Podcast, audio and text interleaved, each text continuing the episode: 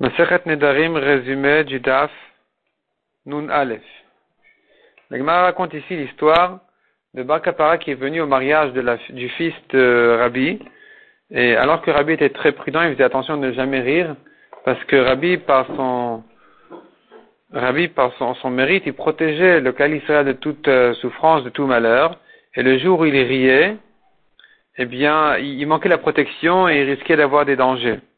Et donc Rabbi a averti Bakapara en lui disant attention ne me fais pas rire. Mais Bakapara, lui au contraire, il se chargeait à réjouir Rabbi, à le faire rire. La Gemara décrit de quelle manière Bakapara a voulu faire rire Rabbi. La Gemara raconte ici que il a voulu lui expliquer des, des psukim.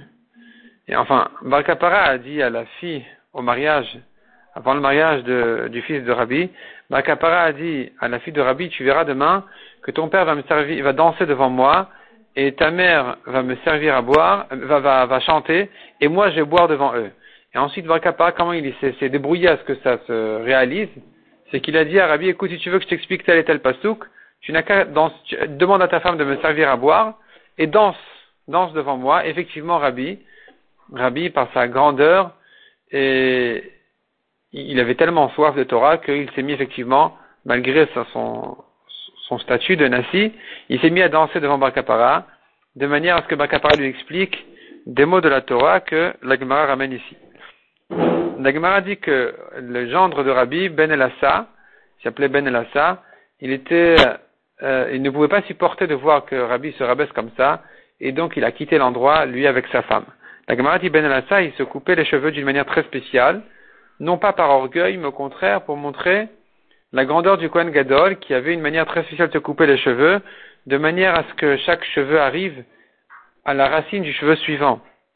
Et donc c'est une halakha spéciale pour le Kohen Gadol que Ben Alassaf voulait montrer en, il, gaspillait beaucoup d'argent là-dessus.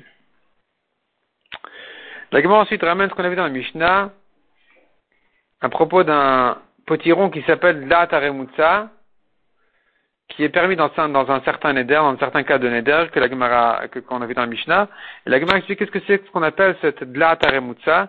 Et la Gemara donne deux explications. Soit c'est une espèce spéciale de, potiron, soit la taremutsa ne, ne, vient que dire que c'est, le potiron a été fait sur des braises.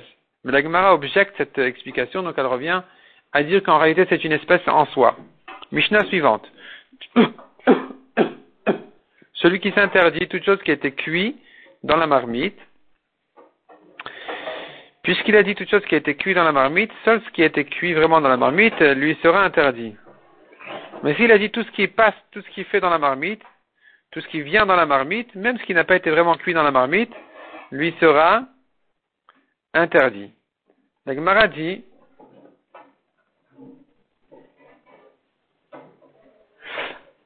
la Gemara dit là-dessus, celui qui dit tout ce qui vient dans la marmite.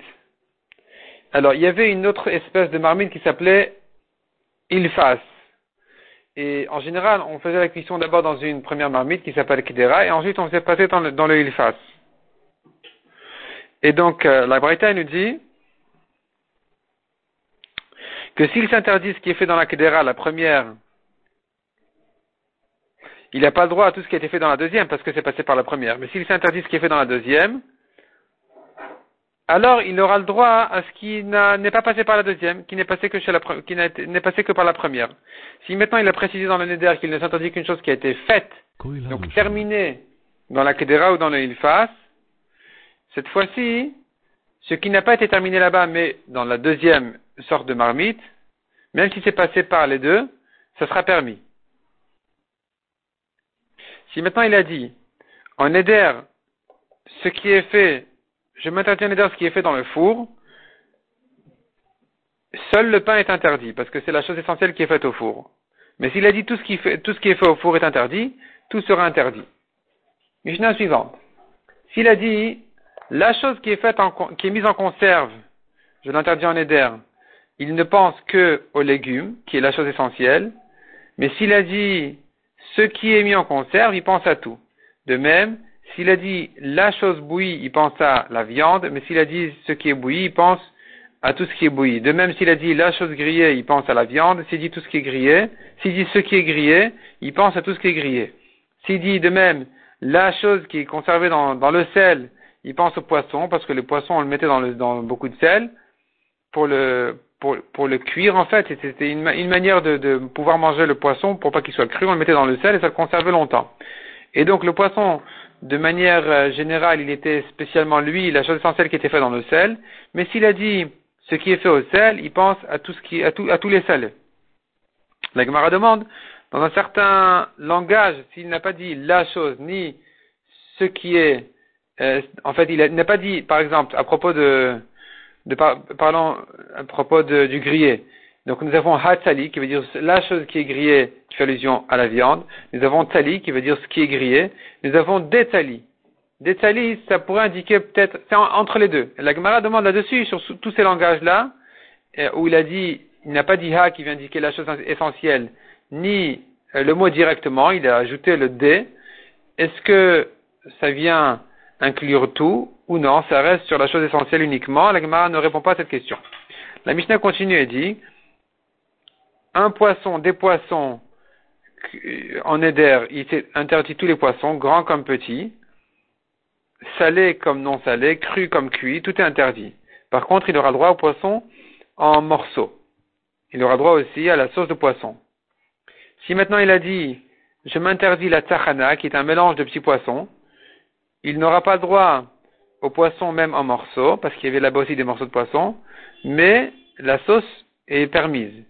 De même, s'il a dit, je m'interdis les euh, poissons en morceaux, il aura toujours le droit encore à la sauce de poisson et aux entrailles de poisson, qui, les, extraits des poissons. La Gemara dit, la Gemara une Braïta, qui dit que un poisson, ça indique les grands poissons. Donc les grands sont interdits, les petits sont permis.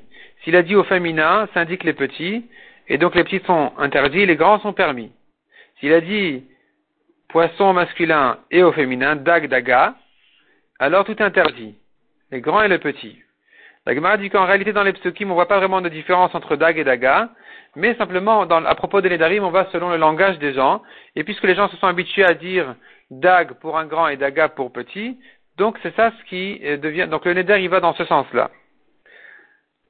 La Gemara ensuite demande à propos du dernier cas d'un des derniers cas de la Mishnah, où il s'est interdit ce qu'on appelle Tachana, qui veut dire les plein de petits poissons. on, avait, on avait dit là-dessus qu'il aura droit à la sauce de poisson. S'il a dit le mot tsichin au lieu de Tachana, est-ce que ça vient inclure, puisque c'est au pluriel, la sauce de poisson ou pas, la Gemara reste là-dessus en safek.